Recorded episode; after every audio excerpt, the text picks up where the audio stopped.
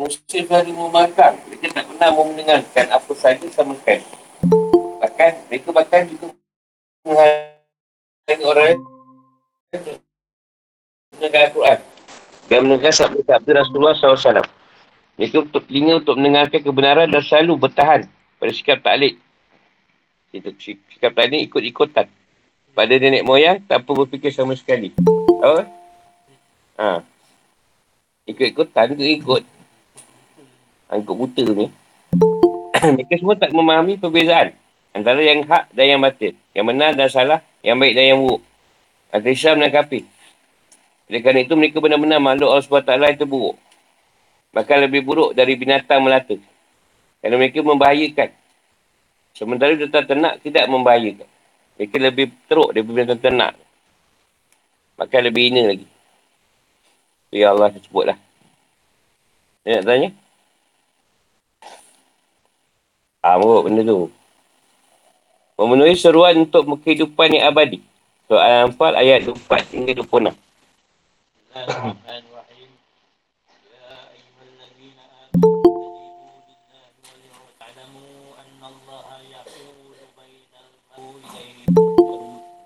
واتقوا فتنة لا تصيبن الذين ظلموا منكم خاصة واعلموا أن الله شديد العقاب واذكروا إذ أنتم قليل مستضعفون في الأرض تخافون أن يتخطفكم الناس فآواكم وأيدكم بنصره ورزقكم من, من الطيبات لعلكم تشكرون Orang yang beriman Penuhilah surat Allah dan Rasul.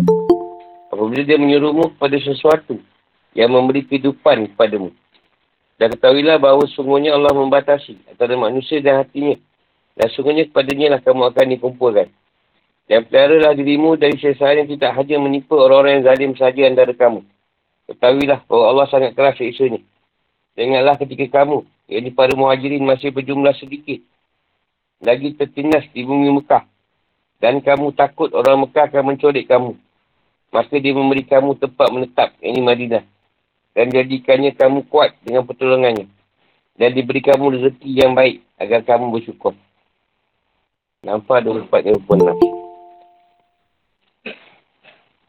Astajibu.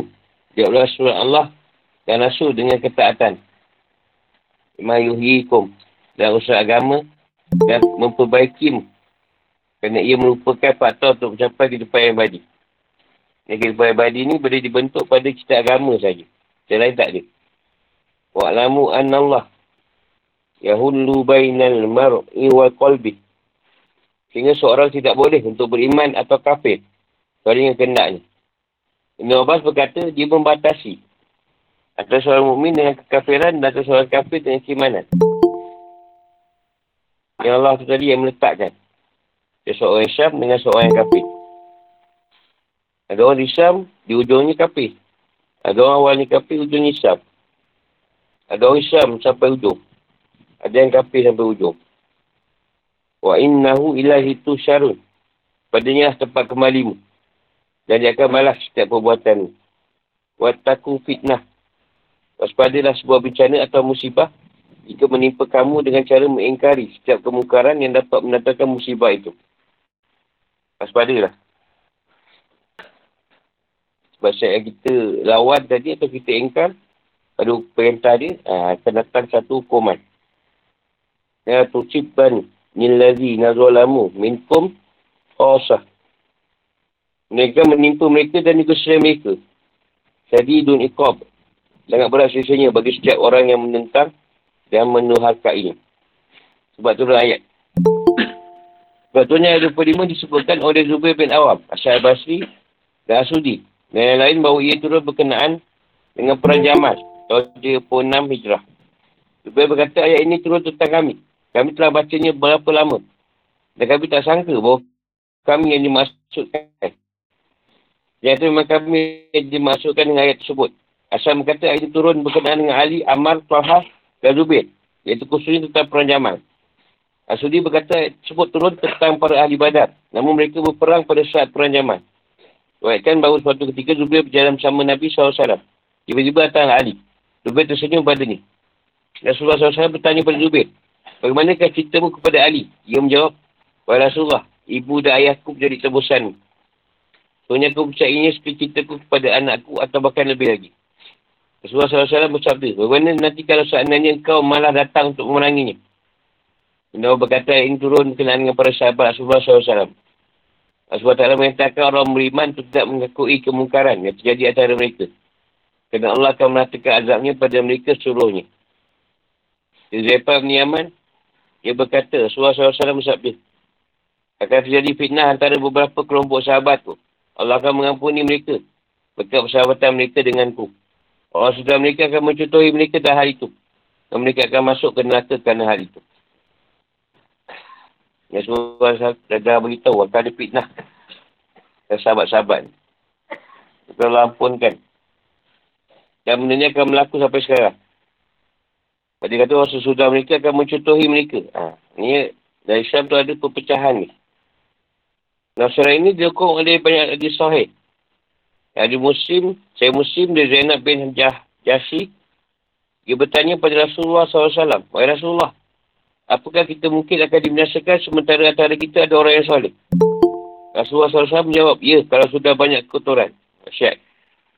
Dan saya Tarmizi, sungguhnya ketika manusia melihat ada seorang yang berlaku zalim, lalu mereka tak mencegahnya, maka khawatirkanlah Allah akan menipukan azabnya kepada mereka secara merata. Dan saya Buhari dan Tarmizi, dari Numan bin Bashir. Musa Salam bersabda. Perumpamaan orang yang menegakkan hukum Allah dan orang yang melanggarnya adalah seperti sekopok orang yang berundi untuk naik sebuah kapal. Sebagainya dapat tempat di atas sementara yang di bawah.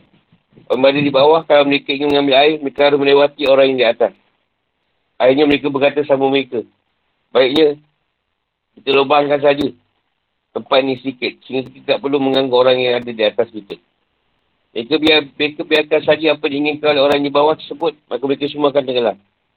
Tapi kalau mereka mencegahnya, maka mereka semua akan sama. Susah naik atas, dia kata dia nak lalu ke atas tu. Tebuklah kapal ni sikit air. Ha, lama-lama bocor tenggelam kapal. Yang atas pula tak nak tegah. Yo je. Tu pemimpin lah tu yang kat atas. Bawah tu pengikut. Dan di, tempat disimpulkan lah. Dari sini bahawa orang banyak juga, orang banyak akan mendapat sesa sebabkan dosa orang tertentu. Sampai itu, sebuah azab berhak ditipakan ketika amal makruf dan naik muka sudah ditinggalkan. Ini walaupun tempat tu ada orang salih, ada wali Allah ke apa. Tapi kalau masyarakat dah melebihi, boleh kebaikan tu tetap Tuhan musibahkan juga tempat tu. Walaupun ada orang yang soleh. Masyarakat dah berleluasa. Ayat ayat. Allah SWT perintahkan orang beriman untuk mentaati Allah dan Rasulnya dalam berjihad, mengubahkan harta dan sebagainya. Allah Ta'ala mengiringi dengan perintah untuk memenuhi seruan Allah dan Rasulnya. Bila keduanya menyeru mereka untuk sesuatu yang manfaat bagi kehidupan abadi dan memperbaiki mereka dengan petunjuk serta hukum-hukum agama. Seakan-akan ayat ini menjadi penyebab untuk taat pada Allah dan Rasul. Iaitu mewujudkan kebaikan dan kebahagiaan abadi di dunia dan di akhirat. Dengan konsisten dan istiqomah berpegang pada agama. Masih ada penjelasan. Ya SWT kembali mula seruannya dengan lapas Al-Lazina amanu. Pada ayat ini dah sebelum ni. Bila Tuhan menyeru tu dia memang ayat tu yang akan keluar. Al-Lazina amanu. Dia jadi isyarat bahawa sebab iman itu menuntut kepatuhan. Pemenuhan seruan dan menyimak. Menyimak secara sama apa perintah dan larangan yang akan dijelaskan dan surah tersebut. Jadi pengertiannya adalah, wahai orang yang beriman, penuhi surah Allah dan Rasulullah Rasul. Bila keduanya menyeru kamu, sesuatu yang akan berimu kehidupan yang baik, yang abadi dan mengandungi kebahagiaan dunia dan akhirat. Dan kebaik, kehidupan itu ada kebaikan untukmu. Dan dalamnya terdapat suruh kebenaran. Kehidupan itu mencakupilah Al-Quran, iman, jihad dan suruh amal kebaikan dan ketaatan.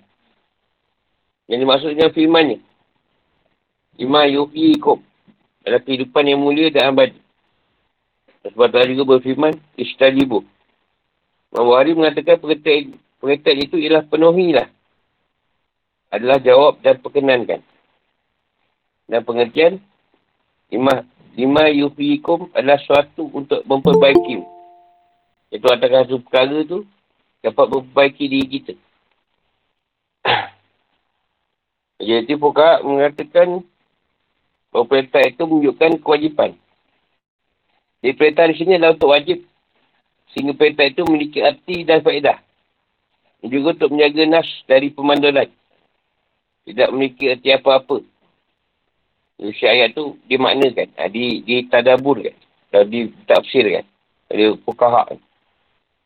Sampai itu firman Allah SWT setelah itu. Wa'lamu anna Allah. Yahunu bainal mar'i wa mar'i wa qalbi wa annahu ilahi tusyarun. Eh, ini bermakna ancaman dan sebuah ancaman tidak layak disampaikan untuk sesuatu yang bersifat wajib. Maksudnya ancaman Tuhan tu berkaitan dengan perkara yang wajib. Bukan perkara yang sunat. Berdasarkan semua tu wajiblah melaksanakan apa diperintahkan oleh Rasulullah SAW. Secara sungguh-sungguh dan tekan yang tinggi. Yang masalah-masalah agama. Ibadah, akidah dan muamalah. Ada pun masalah adat, kebiasaan seperti pakaian makanan, minuman, tidur dan sebagainya, maka itu tidak termasuk dalam masalah agama yang wajib untuk diikuti. Siapa berpaling dari apa yang diperintahkan Nabi untuk beriman, laksana ajaran Al-Quran, hidayah dan jihad, maka sungguhnya dia seorang yang mati. Tak ada kehidupan yang sungguhnya dalam dirinya pada firman Allah SWT. Apakah seorang yang mati lalu kami hidupkan dan kami berikan pada dia cahaya untuk ia boleh berjalan di tengah-tengah manusia. Sama dengan orang yang berada dalam kegelapan dan tak boleh keluar darinya. Yang orang yang mati ni orang yang melaksanakan apa yang Nabi suruh untuk beriman. Yang banyak hidup. Dia bukan orang dunia lagi. Ngerti ayat wa lamu an Allah. Ya hulu bainal mar'i mar'i wa qalbi. Ini ayat tadilah. Wa inna ilaitu syarun. Adalah bersegeralah untuk memenuhi seruat itu. Sebab kamu tidak boleh melakukannya. Misalnya ketika akal sudah hilang. Atau nyanyuk. Kerana hati bukan tempat untuk berfikir. Mujahid berkomentar tentang ayat Yahulu. Maksudnya adalah hingga dia membiarkan tidak berakal. Masa dia berakal, kita nak fikir. Ia maknanya adalah menghalangi seorang dengan akalnya sehingga tak tahu lagi apa yang dia kerjakan. Itu dipanggil kalau orang tua nyanyuk. Dia ingat apa dah akal tu tadi. Semua dia lupa. Uh, sehari makan dia sampai 30 kali. Dia tengok dia dah makan. Ini Al-Quran terdapat peringatan bagi orang yang memiliki hati. Kaf 37. Maksudnya memiliki akal fikiran. Ada pendapat maknanya adalah macam menghalangi antara seorang dengan hatinya sehingga dia tak boleh lagi menyebut apa yang telah berlalu. Dan kita Akashaf zaman syari berkata, maksudnya Allah mematikannya sehingga tak ada kesempatan baginya. Juga pendapat mengatakan bahawa sepatutnya adalah Allah bolak dari suatu dari suatu keadaan ke keadaan yang lain. Aku Tubi berkata pendapat ini lebih merangkumi. Imam Abi Ammar meluatkan dari Anas bin Malik Raja Allah. Nabi SAW sering kali mengucap. Mengucapkan, Wahai zat yang membolak balik ke hati. Kukuhkanlah hatiku atas agama. Ya mukalibal kulub. Sabit kolbi alal dini. Ayat tu popular lah. Doa tu. Kami bertanya, Wahai Rasulullah, kami telah beriman padamu dan kepada seluruh ajaran yang kau bawa. Apakah kau masih mengkhawatirkan kami? Ia menjawab, Naam. Naam tu ya. Sungguhnya hati itu terletak antara dua jari Allah SWT dan ia membolak balik. Susah nak lepas antara dua jari. Mata Tabari lebih cenderung pada pendapat bahawa hal ini adalah pemberitahuan dari Allah SWT. Bahawa dia sangat menguasai hati para hamba daripada mereka sendiri. Dia boleh menghalang dan membataskan antara mereka dengan hati mereka sendiri. Apabila dia mahu. Maka seorang tidak akan mengetahui sesuatu. Soalnya yang kena Allah SWT. Saya yang penulis melihat berpendapat tabari dan kutubi dan mentafsir ayat tersebut merupakan pendapat yang terbaik. Jadi maknanya Allah SWT menguasai hati manusia, fikiran dan kendaknya. Dia boleh, dia berkuasa membolak balikkan segala sesuatu. Bagaimanapun dia kena lagi dari satu keadaan pada keadaan yang lain. Tuhan boleh tukar-tukar. Dia boleh kawal hati kita, perasaan kita. Pagi mengaruk, petang elok. Ha, petang mengaruk, malam elok. Dia mampu memalingkan hati kepada sesuatu yang tidak disanggupi. Oleh yang menikah hati itu sendiri. Dia boleh palingkan hati itu. Walaupun hati itu tak sanggup. Nak buat. Tapi Tuhan boleh. Buat supaya hati dia tu ikut. Dia boleh dia mampu mengubah arah tujuan niat dan tekad setiap manusia. Sebagaimana yang dikenaki. Maksud ayat ini adalah dorongan untuk taat sebelum munculnya pelbagai halangan untuk melakukan ketaatan itu. Seperti sakit dan mati bisa ni. Ada orang tak nak. Ha, dia tak nak ni. Kalau boleh kaki tu elok. Supaya tak payah semain duduk. Tak boleh juga. Pasal tak semain duduk. Untuk dah sakit. Operate pun tak baik. Ubat pun tak jalan. Dan tuan boleh kawal semua perkara.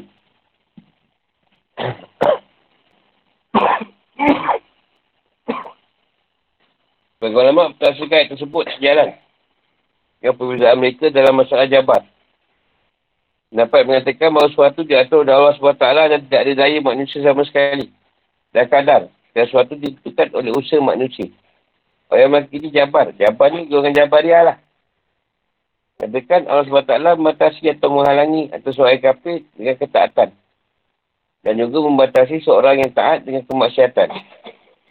Jadi orang yang bahagia adalah orang yang dibagikan oleh Allah SWT. Dan orang yang celaka adalah orang yang disesatkan oleh Allah SWT. Ya, apa yang Allah lakukan sangat adil, tak ada orang disesatkan dan dicelakakannya. Jadi tak pernah menghalangi mereka dari sesuatu yang menjadi haknya. Yang akan membuat sifat kehadiran Allah SWT menjadi hilang. Allah SWT hanya menghalangi dari mereka sesuatu yang diberhak untuk memberi. Atau tidak memberi mereka. Bukan sesuatu yang sudah menjadi hak mereka. Cara Al-Jubai dari kalangan Mutazilah mengatakan sebenarnya orang yang Allah halangi antaranya dengan keimanan berarti orang itu tak berdaya. Cara menyuruh seorang yang tidak berdaya adalah sesuatu yang tolong. Kalau tersebut di, dapat diterima oleh akal, tentu boleh saja Allah menyuruh kita untuk menaiki langit. Sebab ulama telah sepakat bahawa seorang yang sakit bertahun tidak diperintahkan untuk solat dan keadaan berdiri. Di mana mungkin hal itu boleh diterima logik dekat Allah SWT. Allah SWT telah berfirman, Allah tidak membanding seorang, sesuai dengan kemampuannya. Dan tak boleh semandiri. Kalau semuanya dah duduk, apa masalah ni? Sampai mengeluh-ngeluh pula. Al-Baqarah 286. Yang juga menguatkan bahawa yang dimasuk dari ayat tersebut adalah dorongan untuk melakukan kestaatan sebelum semua terlambat dan akhir dari ayat itu. Terima kasih SWT lah. Wa innahu ilahi itu syarun. Maksudnya segera, bersegeralah beramal dan siapkanlah bekalmu untuk hari masyar. Kerana kamu akan dikembalikan pada Allah SWT dan dia akan membalas setiap amal perbuatan kamu. Allah SWT memperingatkan manusia bahawa ia boleh saja dihalangi dari hatinya sendiri. Allah ingatkan tentang fitnah. Dia berfirman, Wattaku fitnah. Maksudnya, waspadalah. Jatuh dalam dalam fitnah, iaitu hujan dan cubaan yang petakanya menipu orang yang buat buruk. Dan juga yang lain. Tidak hanya para pelaku masyarakat saja atau orang melakukan dosa semata. Tapi juga, semuanya akan terkena sama petaka itu tidak diantisipitasi, ha, tidak dicegah. Dan belum diangkat. Macam ada fitnah tu tidur. Kalau kita kejut, dia bangun. Waswadalah sebuah fitnah yang menimpa kalian, ia tidak menimpa orang lalim semata. Tapi ia akan menimpa kalian semua dan ia akan sampai pada orang yang soleh dan, dan tak soleh. Fitnah yang terjadi antara di masa Osman bin Affan. Merupakan fitnah pertama yang tampak masih tercatat dalam sejarah. Yang kesan ni sampai sekarang. Ia menjadi sebab jadinya perang sama musim dalam perang zaman. Dan perang sipin. Jadilah pemenang Husin dan sebagainya. Ia juga menjadi penyebab timbulnya pelbagai macam bida'ah dan kemungkaran. Fitnah itu terus terjadi antara umat Islam dan pelbagai bentuk. Baik yang melabelkan nasionalisme. Dan sekarang, kenegaraan, perpecahan agama. Cerai umat Islam ke pelbagai politik agama dan parti-parti politik secara umum. Wa'lamu anna Allah syadidun iqab. Ingat sebab taklah sangat keras dan berat siksanya di dunia dan akhirat. Tak ada orang yang mendukainya, baik individu ataupun maupun umat dan orang yang minta agama setelah syariatnya. Kata ini berlaku untuk para sahabat dan generasi akan datang setelah itu. Meskipun ini pertama kali ditujukan kepada mereka. Tujuan daripada peringatan itu adalah larangan untuk melakukan sesuatu yang kesannya timbul, azab yang merata pada seluruh manusia serta dorongan untuk upaya menghilangkan sebab datangnya azab tersebut dan upaya untuk mengangkatnya jika sudah terlanjur datang. Seperti pengabaian jihad, kesebannya kemungkaran, kecerai beranya berasan umat Islam, tidak konsisten dalam amal makruf dan naik mungkar. Itu banyak hadis yang memperingatkan datangnya fitnah. Antaranya hadis buatkan oleh Imam Ahmad dan Abu Daud dari Al-Munzir bin Jarir. Di bapaknya ia berkata, suara-suara bersabda, Tidaklah satu kaum mengerjakan maksiat, sementara dalam mereka ada orang yang lebih mulia dari mereka. Dan memiliki kekuatan, tapi tidak mengubahnya. Mereka Allah akan sesaan pada mereka secara rata. Dan Allah SWT mengingatkan orang beriman tentang nikmat dan kebaikannya pada mereka. Jumlah mereka sikit, Allah banyakkan mereka. Dan ketika mereka lemah dan takut, dan takut, lalu Allah kuatkan dan tolong mereka. Dan ketika mereka miskin, lalu Allah beri mereka rezeki dari segala yang baik. Dan ada orang-orang beriman sebelum hijrah dari Mekah ke Madinah. InsyaAllah perintahkan mereka untuk bertaati Allah dan Rasul. Ini perintahkan mereka untuk menghindari kemaksiatan. Allah tegaskan perintah tersebut dengan ayat ini. Dia berfirman. Dan ingatlah wahai orang yang mujib muhajirin. Dia mengatakan bahawa firman ini ditujukan pada seluruh orang beriman di masa itu. Jika kamu sedikit dan lemah di Mekah, sementara orang musyrik kuat dan banyak. Mereka menimpakan bagai sesaan kepadamu. Saya itu kamu nak ada takut dan tidak tenang. Kamu takut diculik oleh manusia. Maksudnya kamu takut dicedok oleh orang-orang Arab yang musyrik itu cepat kilat untuk dibunuh dan ditawan. Sebenarnya halnya antara sama juga. Saling mencedok di luar haram Mekah. Jadi firman Allah SWT, Sedangkan mereka memperhatikan bahawa kami telah menjadikan negeri mereka tanah suci yang aman pada manusia di sekitarnya saling merampok, saling merompak. Mengapa? Setelah nyata kebenaran, mereka masih percaya kepada yang batin dan ingkar kepada iman Allah. Al-Ankabut 63. Dan juga dia berfirman. Allah berfirman dan mereka berkata, jika kami mengikuti petunjuk bersama engkau, saya kami akan diusir dari negeri kami. Allah berfirman, bukankah kami telah meneguhkan kedudukan mereka dalam tanah haram, iaitu tanah suci yang aman. Yang didatangkan di tempat itu buah-buahan dan segala macam. Tumbuh-tumbuhan sebagai rezeki bagimu dari sisi kami. Tapi kebanyakan mereka tidak mengetahui. Al-Qasas 57. Ba'awakum. Maksudnya berikanmu tempat berlindung di Madinah untuk membentengmu. Dan berimu kekuatan dalam perang badak serta perang yang lain. Dia akan tetap menguatkan kamu dengan bantuan-bantuannya. Melawan musuh-musuhmu seperti bangsa Rom dan bangsa Parsi warazakakum minat minat tayyibah. Maksudnya rezeki yang baik dan penuh berkah. Dialahkan juga bagimu harta dalam pasal perang. Agar kamu mensyukuri nikmat-nikmat yang besar ini. Itu juga ini dari semua ini adalah untuk mengingatkan nikmat-nikmat Allah SWT agar menjadi motivasi untuk berhati Allah dan mensyukuri segala pemberiannya. Ibu Jarir akan beri waitkan dari Qatadah bin Di'amah Asadusi Rahimahullah Tapi Allah SWT Waskuru is antum. Qalilun mustad afu. Ia berkomentar, suku Arab ini dulunya adalah orang yang paling hina. Rupanya paling sesara, perutnya paling lapar, tubuhnya paling telanjang, paling sesat. Selalu dah dipermainkan oleh orang Parsi dan Rom Romawi. Demi Allah tak ada di negeri mereka yang boleh dibanggakan. Orang yang hidup dari mereka hidup dengan sesara. Yang mati antara mereka masuk neraka. Mereka selalu dimakan tapi tak pernah makan. Demi Allah, kita tak pernah mengetahui satu suku pun di muka bumi yang lebih buruk dan rendah dari mereka. Sampai nak kemudian Allah turunkan Islam. Itu Allah tundukkan banyak daerah untuk mereka. Dapatkan rezeki mereka. Menjadikan mereka penguasa dan raja terhadap manusia. Dan Islam Allah berikan apa yang dapat kalian saksikan saat itu.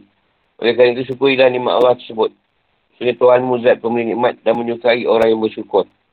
Orang yang bersyukur itu akan selalu ditambah nikmat-nikmat Allah untuknya. Warak dulu teruk.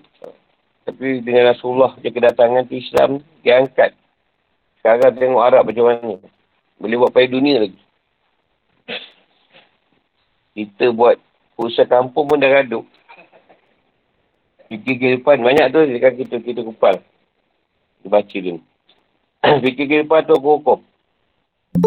Dia tersebut, banyak pelajaran dapat diambil. Sampai berapa hukum pokok dan Islam yang juga dikandungnya antara berikut. Pertama, wajib penuhi suruhan Allah dan Rasul serta bertaati keduanya sebagai penegasan dari ayat sebelum ini. Kerana hal tersebut mengandungi kebaikan dan kehidupan yang baik dan bahagia di dunia dan akhirat. Cara untuk mencapai semua itu adalah iman Islam, Al-Quran, Jihad dan petunjuk Allah. Al-Hafib Ibn Qasir dan Imam Al-Buhari diwakilkan dari Abu Said bin Al-Mu'ala Raja Allah.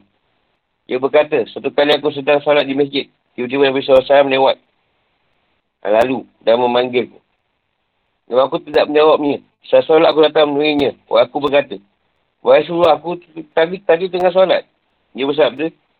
Bukan kalau SWT telah berfirman. Penuhilah syariat Allah dan Rasul dan keduanya menyerumu untuk suatu yang menerima kehidupan. Rasulullah bersabda, aku ajarkan pada surah yang paling agung dalam Al-Quran, surah aku keluar nanti. Surah itu Rasulullah SAW tidak keluar, kalau aku sebutkan itu padanya. Ia bersabda, surah yang paling agung itu ialah Alhamdulillah Rabbil Alam, surah Al-Fatihah.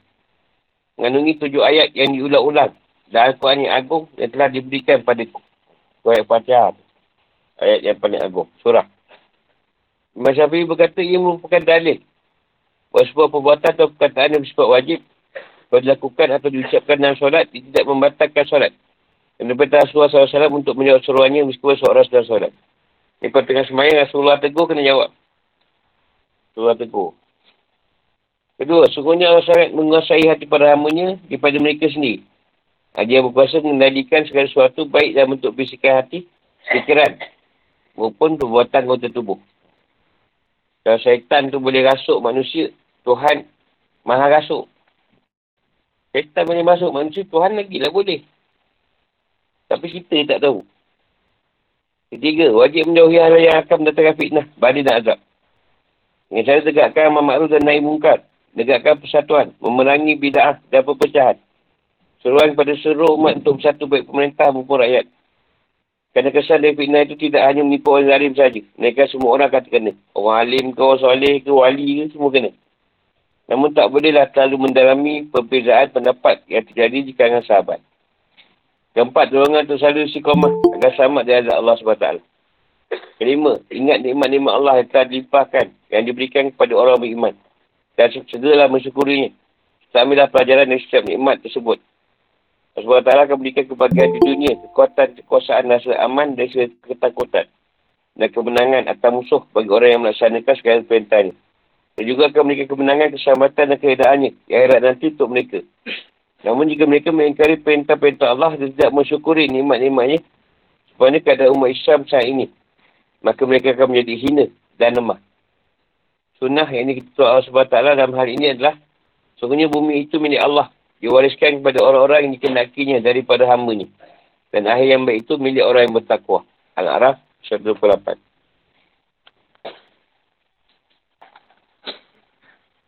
Banyak tanya. Membolak balik tu macam kata Tuhan tu kuasai kita lah. Semua perkara. Minggu ni Ismail ngaji minggu depan tak apa rajin. Dia boleh kontrol kat situ. Tapi kalau Jabariah dia kata, ah dah macam tu. Nak buat macam mana? Tuhan nak kawal semua. Atas kendak dia. Jabariah. Oh, tak dia lah. Kena usaha lah. Kita nak buat macam mana?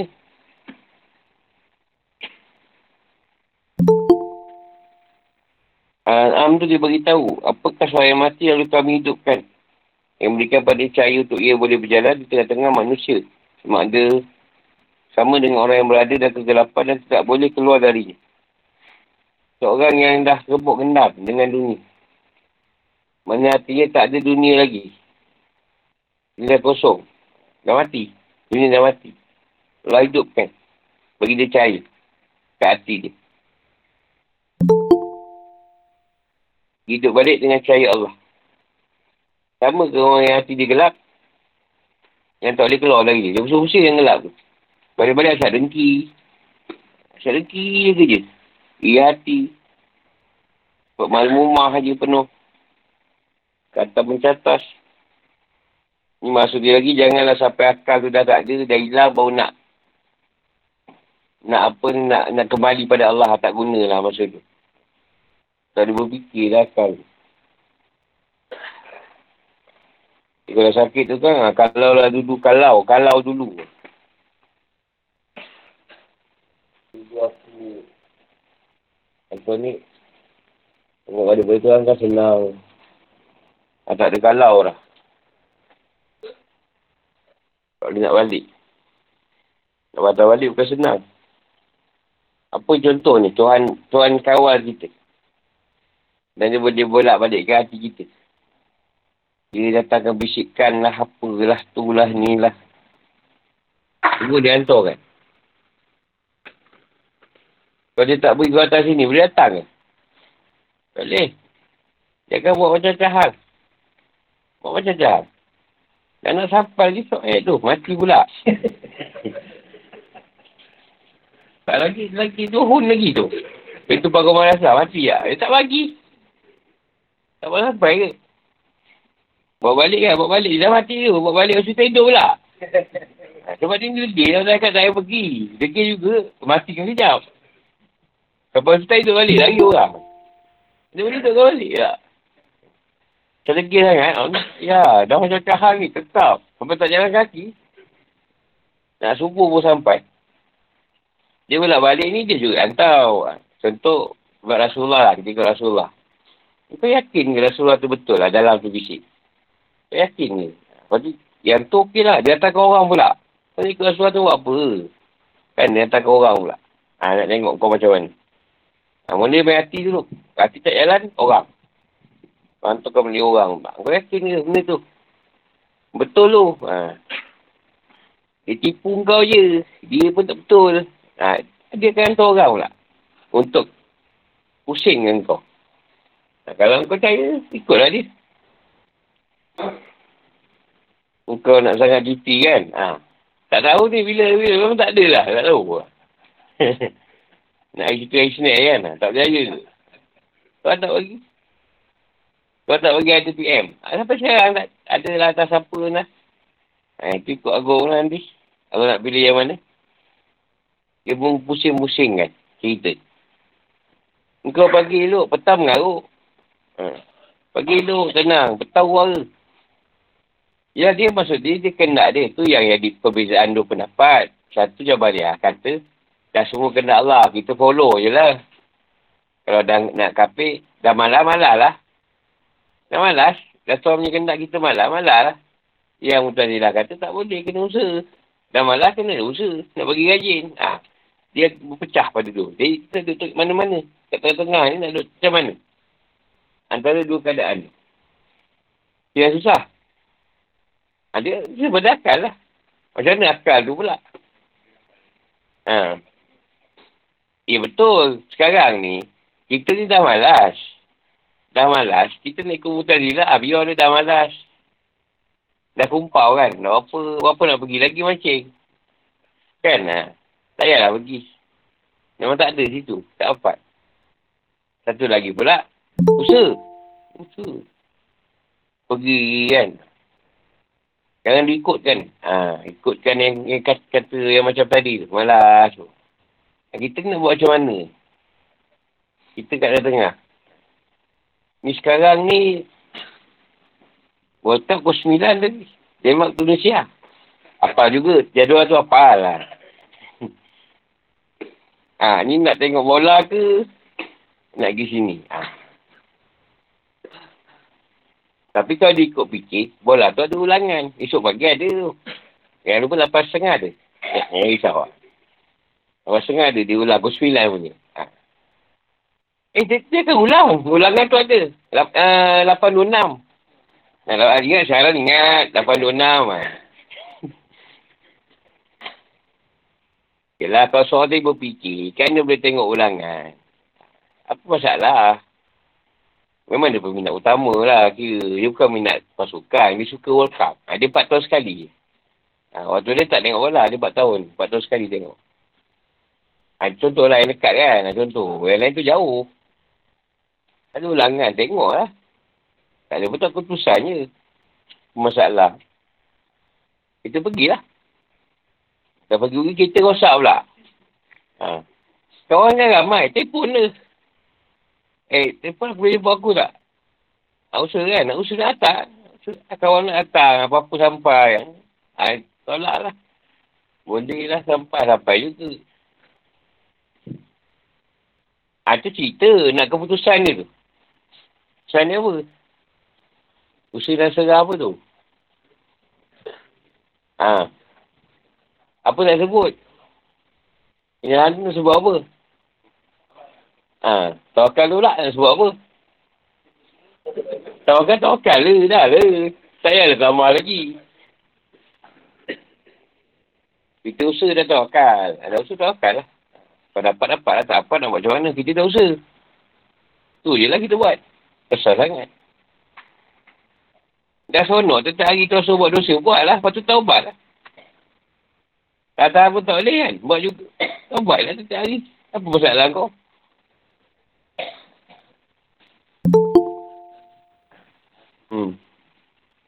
Soalannya? Ha, saya semua sekali. Ha. Balak juga. Dia ada kuasa tapi dia tak mencegah. Ha.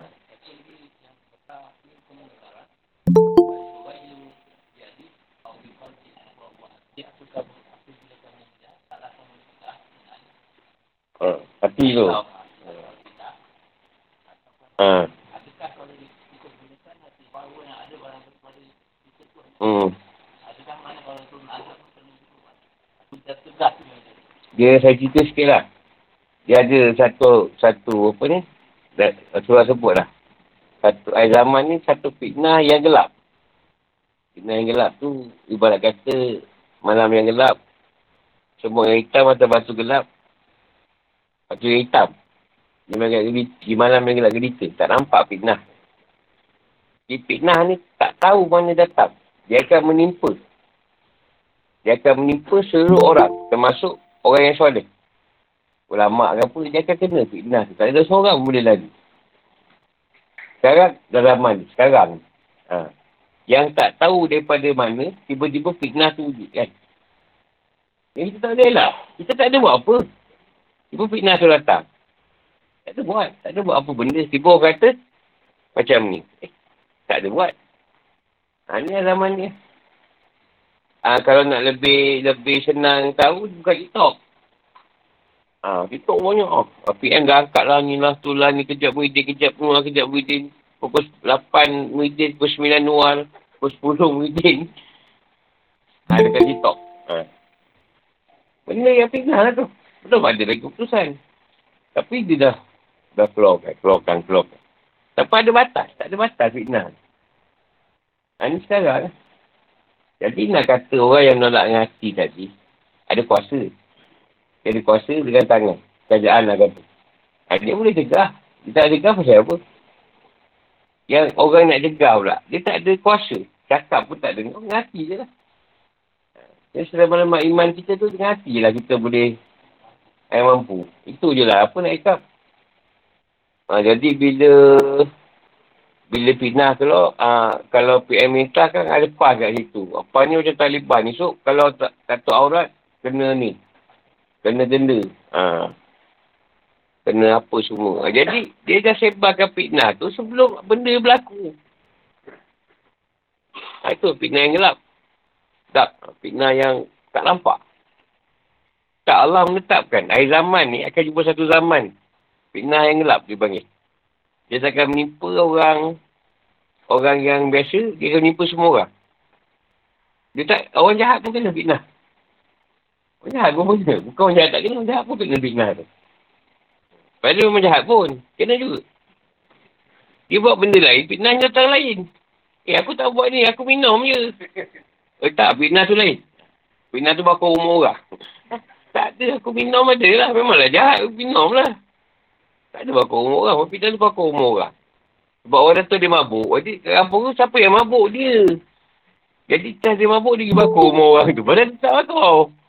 Dia sebab dia mabuk. Dia orang tahu dia mabuk. Pergi mabuk. Dia orang cari dia lah. Padahal tak buat pun. Contoh lah. Fitnah yang tak buat tapi wujud. Tanpa ada sebab. Zaman sekarang ni lah. Jadi zaman kita ni memang iman tu tahap hati je lah boleh. Negara apa? nak nak pergi cakap. Ha, macam-macam lah hal tu kan. Lagi pertama fitnah tu. Fitnah dah memang dah teruk. Kan nasihat orang pun fitnah juga. Iaitu masalah pemimpin yang ada kuasa dia biarkan sajalah. Macam tadilah. Orang atas. Orang bawah nak pergi atas minta susah. Jadi buat lubang lah kat perahu tu. Lama perahu pun tenggelam. Ha, ni sekarang lah. Minta ke atas dah dapat bocorkan kat bawah lah. Contoh seorang tu penjenayah. Dia dah hisap. Tapi sebab dia ada penjenayah, dia tak dapat cari kerja. Macam mana dia nak berubah? Kan? Orang penagih. Kita tak beri dia satu motivasi. Dia kan balik pada asal dia balik. Yang atas tak sediakan benda tu.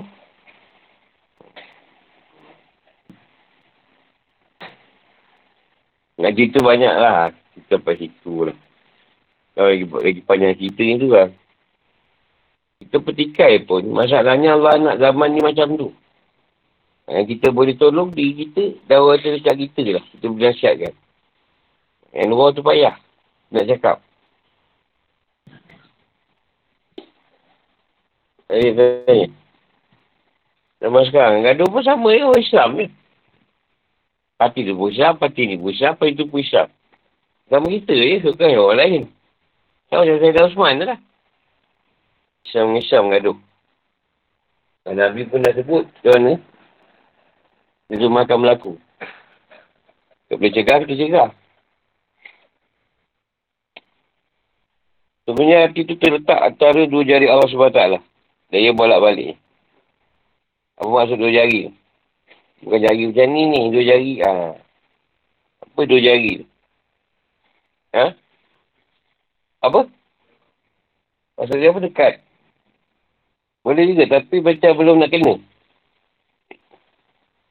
Yang dua jari tu macam mana? Apa nak sebut tu?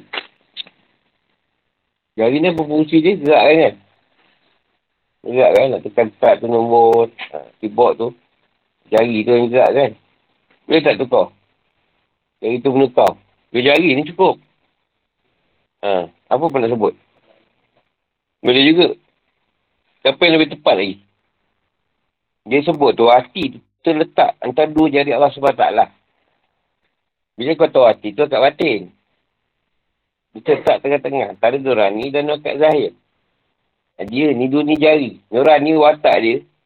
Biasa kat arah yang tak apa-apa. Baik. Sebab dia ada peneng fungsi pendengaran. Pendengaran tu sifat Allah ada kat situ. Dekat zahir hayat. Ha. Siapa yang tak dapat berhayat, dia banyak mendengar saja. Dia banyak buat yang buruk. Kau akan bolak balik kat situ. Sebab dia mendengar je dalam dalam cakap kan, dia ikut je. Ha, tu yang disatah lah apalah. Hayat ni lain. Kalau kita guna fungsi ayat, dia akan tengok dulu benda tu. Contoh nak cakap ke, tak perlu cakap. Nak rahsiakan ke, tak rahsiakan. Ha, itu penghayatan. Ha, jadi, antara dua keadaan ni tadi, parti tu duduk tengah-tengah. Ilmu tu. Jadi, ilmu tu nak ke mana? Ke arah mendengar ke ke arah menghayat? Dengar saja, tanpa penghayatan, habis. Ha. Ha, tu maksud dia. Tak. Dekat Zainul Langi je lah. Dia kan zat Tuhan zat Tuhan yang Tuhan pergunakan dia. Untuk hati dia ni. Hati tu kat tengah-tengah. Makam dia. Pertama, kita ambil contoh lah Durani. Kursi Durani menengah. Cuba kita menengah saja satu perkara tanpa menghayat. Apa jadi? Ha, dia tak fikir. Dia ikut je apa yang dia dengar. Contohlah dalam cakap pergi mancing. Dan tengah banyak kat JT tu. Dia buat peti. Dah macam nak membunuh orang tu. Dia ikutkan juga. Dia ikut juga yang mendengar tadi. Pergi juga. Mati. Mati terus. Kena pandang peti. Kat jati. Kalau ada penghayatan. Dia hayat. Ini tengah buat peti. Memang Allah suruh. Tuhan suruh kata. Tunggulah reda sikit tadi. Reda sikit kan. Itu penghayatan. Kalau ikut satu, tak ada ayat kan? Dia terus je. Ha, itu beza je. Itu amal kat situ lah. Siapa yang mendengar kan dia sebut lagi. Siapa yang mendengar dah ada Melihat keadaan tu. Ada menghayati. Melihat tu menghayati. Tengok keadaan tu sesuai tak? Ya, bukan main dengar je. Dan sekarang lah nak ngundi itu. Kita tengok dalam. Apa nak nak pangkah. Cuba tengok lu pemimpin tu siapa. Kenal ke tak? Oh dia ni boleh tahan ni. Itu pun jeti dia yang bagi. Ha, macam tu lah lebih kurang. Ha, boleh lah juga ni. Ha. Ada juga mamat lah. Yang lain tu macam tak ada apa pun bantu. Tak kira parti, tak kira parti. Dia bukan nak parti tu. Parti tu ibarat tempat menumpang macam rumah. Dia tumpang parti tu. Tapi dia tu macam mana watak dia tu. Sesuai tak? Minta tolong, dia tolong. Dia ni bukan orang yang tempel hari pun nampak lah. Ha. Selalu ada. Selalu boleh minta. Yang satu ni tempat raya baru muncul. Masalah kita ni, adat ngundi, asal nak pergi raya je tak jalan. Pergilah, apa, lem, lem chop ke, chicken chop, balik-balik tak jalan. Bukan boleh makan. Kau ni zaman ni dah tak tahu malu tu. Kau dah ada kes ke apa, kau tak nak juga. Tak jawatan. Kita ni, hal-hal bukan kes pun dah malu tu. Orang tu tegur sampai maghrib mancing, segan nak jumpa orang tu lagi. Anak ni tak kerti balik ke dah maghrib ni. Sekarang nak jumpa dia lagi tu. Ha? Cuba nego tu bukan yang nampak.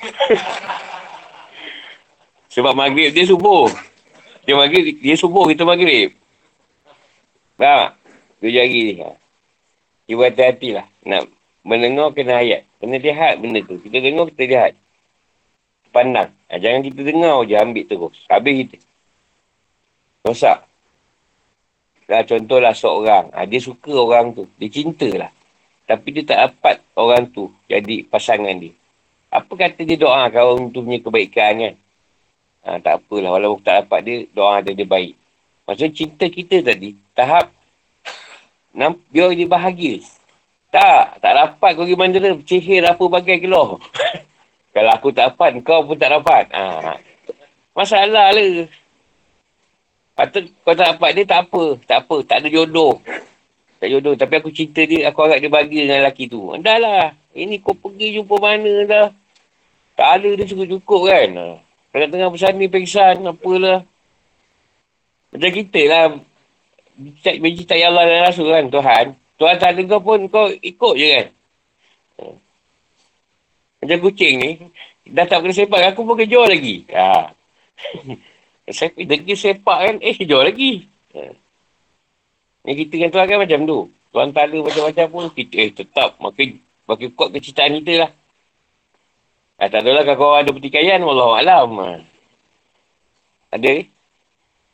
Nak soalan politik pun boleh, tak ada masalah. Saya jawab je. Ha? Ha? Bida'ah tu benda yang tak ada, kita ada ada kan? apa apa nak itu bid'ah bid'ah sana ni bid'ah yang baik bid'ah yang baik ni contohlah kita baca yasin malam tu. Malam Jumaat lah. Sebenarnya kalau ikut saya tak ada hari nak baca yasin tu. Setiap hari pun bagus. Dan tadi pun tak ada hari. Tak ada hari lah. Bukan tak ada pada malam Jumaat. Setiap hari pun bagus tadi hati yang benar lah. Ha. Uh, fitnah ni perkara yang tak ada. Tak ada dia wujudkan benda tu. Dia cari cerita tau. Untuk wujudkan cerita tu. Lawak lain, lawak lain. Lawak tu kita tak ada lawak. Kita cari nak buat lawak apa. Itu lain. Itu bukan fitnah. Itu mencari apa, apa benda aku nak nak tahu ke orang lagi. Kan lah. Tak lain, tak lain lah. Ah, pas lain lah. Pas lain lah. Itu pas lain lain. Fitnah ni benda tak ada. Kita memang tak ada buat. Orang tu tak pernah berzina dengan siapa. Kita tuduh dia. Ha, apa? Ya, tu fitnah. Benda tak ada. Contohlah, seorang tadi datang mempelajari ilmu. Dia orang yang baru datang mempelajari ilmu. Dan dia tengok ilmu tu, dia tak faham lagi, dia dah bawa keluar. Ha, tu jadi fitnah kan? Ha, jadi fitnah. Sebab dia akan cerita benda yang berlawan dengan apa yang orang lain faham. Masalah yang orang lain tadi, bukan tak faham. Tak pergi belajar, tak faham macam mana. Itu cerita dia pula. Bida'ah ni benda yang ada dua. Satu bida'ah yang tak baik. Bida'ah yang buruk. Bida'ah yang buruk tu benda yang tak ada disuruh lah. Kita mana-mana buat. Ha. Dah lah kan. Ha. Benda tak ada kita buat. Contoh Nabi kata, cuk. Umar kata, kalau kena Rasulullah tak cuk jasuk aku pun tak cuk. Tapi sekarang orang nak cari jaswat, apalah rupa tu. Rebut-rebut tu. Dengan pau mengepau. Boleh aku buat kau ke depan. Bayar 300 rial. 1000 rial. Kan dah salah tu. Ha, tu bida'ah lah. Benda yang tak dituntut. Cari jaswat tu tak ada dia suruh. Kita ni tolong orang sampai cas duit. Ha. Dapat cium lah. Tak apa tak ada masalah lah. Tapi adat, kalau berkaitan sebut tadi makan, minum, makan minuman ke apa pakaian, itu biasa. Itu benda yang biasa ikut-ikut kaum tu punya cerita. Ha, contoh ada kaum pakai kot, semayang. Ha, ada yang macam tu, itu pakai je Melayu kata. Ada pakai jubah. Tak ada masalah. Benda tak ada lah, tak ada. Yasin, Nabi tu sebut, hati Quran. Bacalah kalau orang sakit kau meninggal kan. Nabi sudah sebut. Banyak benda sebut, ya talim pun dia sebut. Ha. Tapi bida'ah yang paling teruk adat lah. Adat lah. Contoh kita ambil contoh, hantaran. Hantaran tak ada dalam dalam syarat nikah. Tapi jadikan kewajipan. Ha. So, dia kata bida'ah juga. Jadi menyukarkan kaum lelaki nak dapatkan duit. Dengan yang tinggi. Atau dia ikut mas kahwin je lah. Taklah kalau hantaran tu, lelaki tu pun ada duit, tak ada masalah lah. Jadi bila dia orang yang tak dapat kahwin, tak apalah bang, tak dapat kahwin kita main je lah. Kan ni masalah kan kat situ kan. Nah, kalau dia kahwin tadi, mungkin tak di jalan tu. Tak apalah, saya rela lah bagi dada saya kat abang. Daripada orang lain, tak kahwin pun tak apa. Dia jangan dapat dada saya lah lah. Ya, banyak passion tu kan. Cinta kan. Cinta tak, cinta bakluk. Okey. Ha. Fitnah tu benda tak ada. Tunjuk kan. Arif ni tak adalah apa-apa biasa dia. Kita cik-cik dan dia dah fitnah dia. Ya? Arif tu dia ada letakkan pelekat tu dalam... Tak, dia tak ada buat. Tapi kita fikir apa nak kenakan bagi kedai dia ni lingkup. Lepas tu sampai kan, viral kan. Ah, jangan pergi kedai tu. Dia ni... Ah, apalah, entah apa dia cerita lah. Ha, tu fitnah lah. Bina tu kalau baik dari segi agama tak pasal. Tak ada masalah. Contohlah orang dulu, dia tengok orang ramai tak ada masjid. Dia cerita-cerita yasin sikit lah. Ada yang tak tengok juga. Jadi dulu nak tarik orang. Orang lama ni tarik orang di masjid. Jadi dia kata, oh kita tu suka makan. Makan susah zaman tu kan. Suka-suka makan. Jadi, kita buat cerita jamuan makan. Seminggu sekali. Jadi orang bagi masjid. Dapat sehari dia orang ramai jadi lah. Tapi takkan makan je. Apa-apa yang sesuai kita buat. Baca yasin.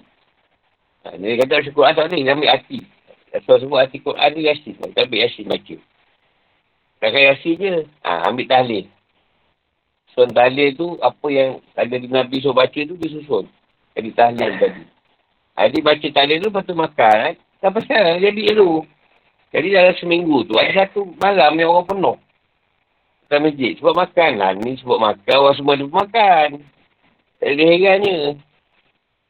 Dulu tak ada. Makan susah. Kena malam Nabi penuh. Penuh kuah sampai sekarang tungkuk ni. Adalah kawan-kawan saya seorang. Orang sini. Nak cukkan daging tu tadi. Ha? Oh, nak eh. Pantang lah dia baca kat masjid, kita dah tahu dah. Maulid Nabi, Syak Merah, Mahal Hijrah. Uh, apa? Apa lagi? Nuzul Quran. Uh. Syak Merah, si lemak. Uh, si lemak, Syak Merah. Apa ni? Satu lagi apa? Buah syurah. Uh. Ayolah, more apa kan? Uh. Biasa je. Ha, haram. Kau penuh tu. Kita budak-budak tu kan masuk ke masjid. Makan. Zaman tu hari Jumat ni macam hari raya tu. Kau pergi samping. Eh, tak ada raya. Pagi dah siap pun sebelah dah pergi. Pak saya tu. Dulu-dulu lah kan. Sekarang ni kenapa? Kau dah cabut. Kau dah cabut benda tu banyak. Jadi macam tu lah.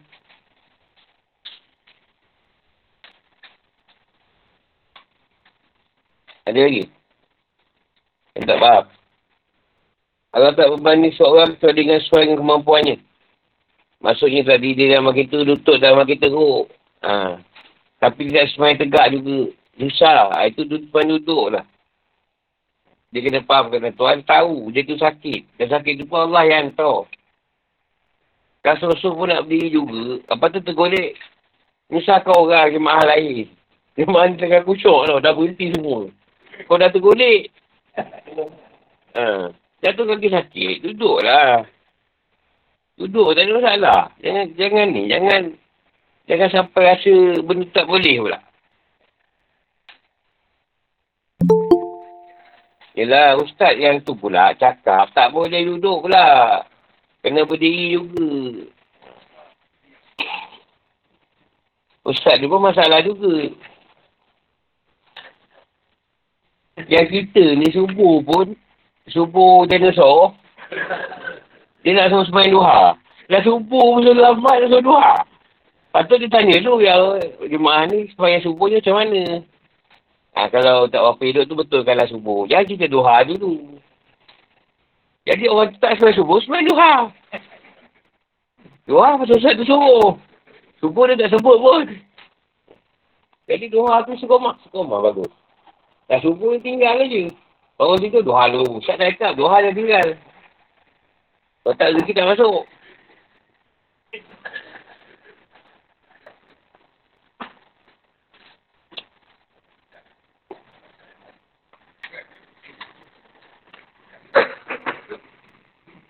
Sebab ustaz ni, dia mencari apa lagi amal nak beri ke orang. Dia duk fikir apa lagi amal aku nak beri ke orang aku ngajar ni. Tak fikir apa macam mana cara orang tu nak memperbaiki amalan dia. Bukan pergi tambah amal. Orang tu cara nak betulkan amal tu tadi. Bagi lebih baik. Bukan menambahkan amal orang yang memang dah tak beramal. Tak betul. Sekarang orang masalah hidup. Hidup ajar dia macam mana nak hidup dengan agama. Bukan sibuk beramal, nak rezeki. Memang Allah bagi, yang risaulah. Cikgu dia risau tak makan, risau tak berak. Ha? Habis makan, awal kalau tak makan. tak makan dia mengaku. Apa? Jadi senang kata kita risau kedua keadaan tu lah. Ha, kan sebut satu. Tapi kalau parti satu je, jangan dua. Bila part tu pandai pula pilih satu.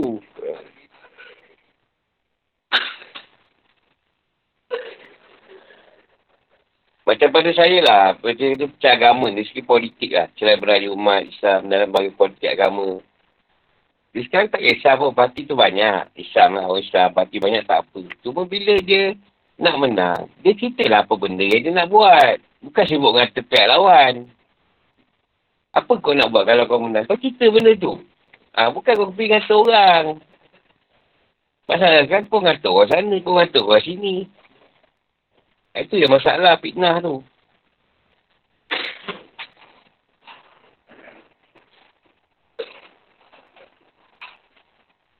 Contohlah kita contoh pernah cerita kat dulu.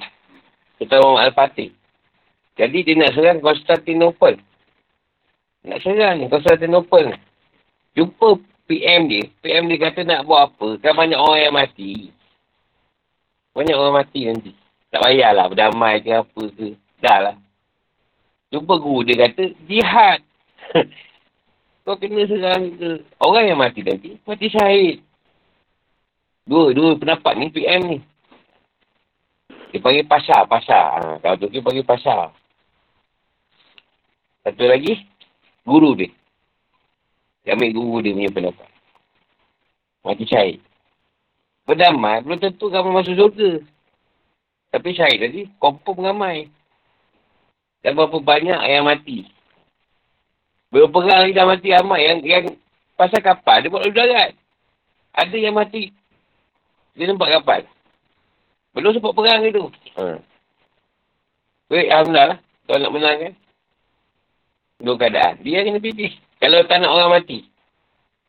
Lepas tu saya nak kata, Isa pakai dia lemah bila semakin ramai orang baik. Orang baik. Tak boleh, tak boleh. Tak boleh ni. Baik-baik sangat kan? Tapi dia guna apa? Dia guna sihir. Kau tak nampak? Hmm. Kau tak nampak dia membunuh ke apa ke secara lahir. Tapi dia main belakang. Kau Melayu lah. Teknik dia.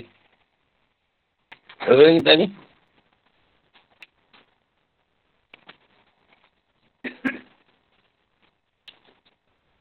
Fitnah.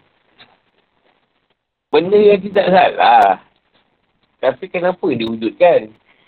Kan benda tu bukan perlu sampai macam tu. Kenapa kita wujudkan ni?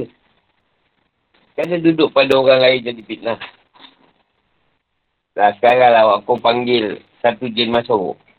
Jin tu, jin tu tak sebut orang yang buat tau. Dia sebut, dia nak bagi orang di putusan tu lain, dia sebut kau adik kau yang buat kan. Adik kau yang share tu tau. Ha, kalau siapa percaya, kau tu tak share tu lain lagi. Ha, sedangkan mungkin yang buat tu orang lain. Dia gunakan cara macam tu lah. Fitnah lah tu. Jin tu memfitnah manusia tadi. Lepas tu kalau orang tanya, saya tak sebut nama. Ha, tanya, tanya benda tu balik je. Orang ni kau kenal ke? Tak, tak kenal, tak kenal. Ha, ni kenal, kenal. Kenal lah lah. Kalau nak tunjuk syarat lah sendiri. Buat syarat, minta tuan tunjuk. Ha, tu kita tak boleh beritahu. Tak, bawa kita tu tahu nak nampak buku kita sekali. Sebenarnya saya dah orang nampak buku saya ni. Cik yang mesti cik. Masalah juga tu. Kalau orang muka aku. Betul lah sekarang ni lah. Sekarang zaman Rasulullah. Ha, kau pun dah sedap duduk kat rumah kau. Rasulullah ni kena berhijrah lah. Ke Madinah. Ha, kau dah sedap duduk kat Mekah. Tunggu perintah ni tadi. Suruh ikut Rasulullah. Dan tinggal kata tadi. Atau ipak kata tu. Kau fikir-fikir lah. Kau nak ikut ke tak? Ha, kat sini ujian Tuhan yang berat. Kau dah siap rumah. Dah beli dah sayang dengan tempat tu. Tiba-tiba kena pindah ke Rasulullah. Yang tempat yang kau tak ada apa. Boleh tak kau buat? Kalau berlaku lah keadaan tu kat kita. Susah. Ha, itulah Tuhan uji. Kalau ikut, dapat abadi lah. Kehidupan abadi lah.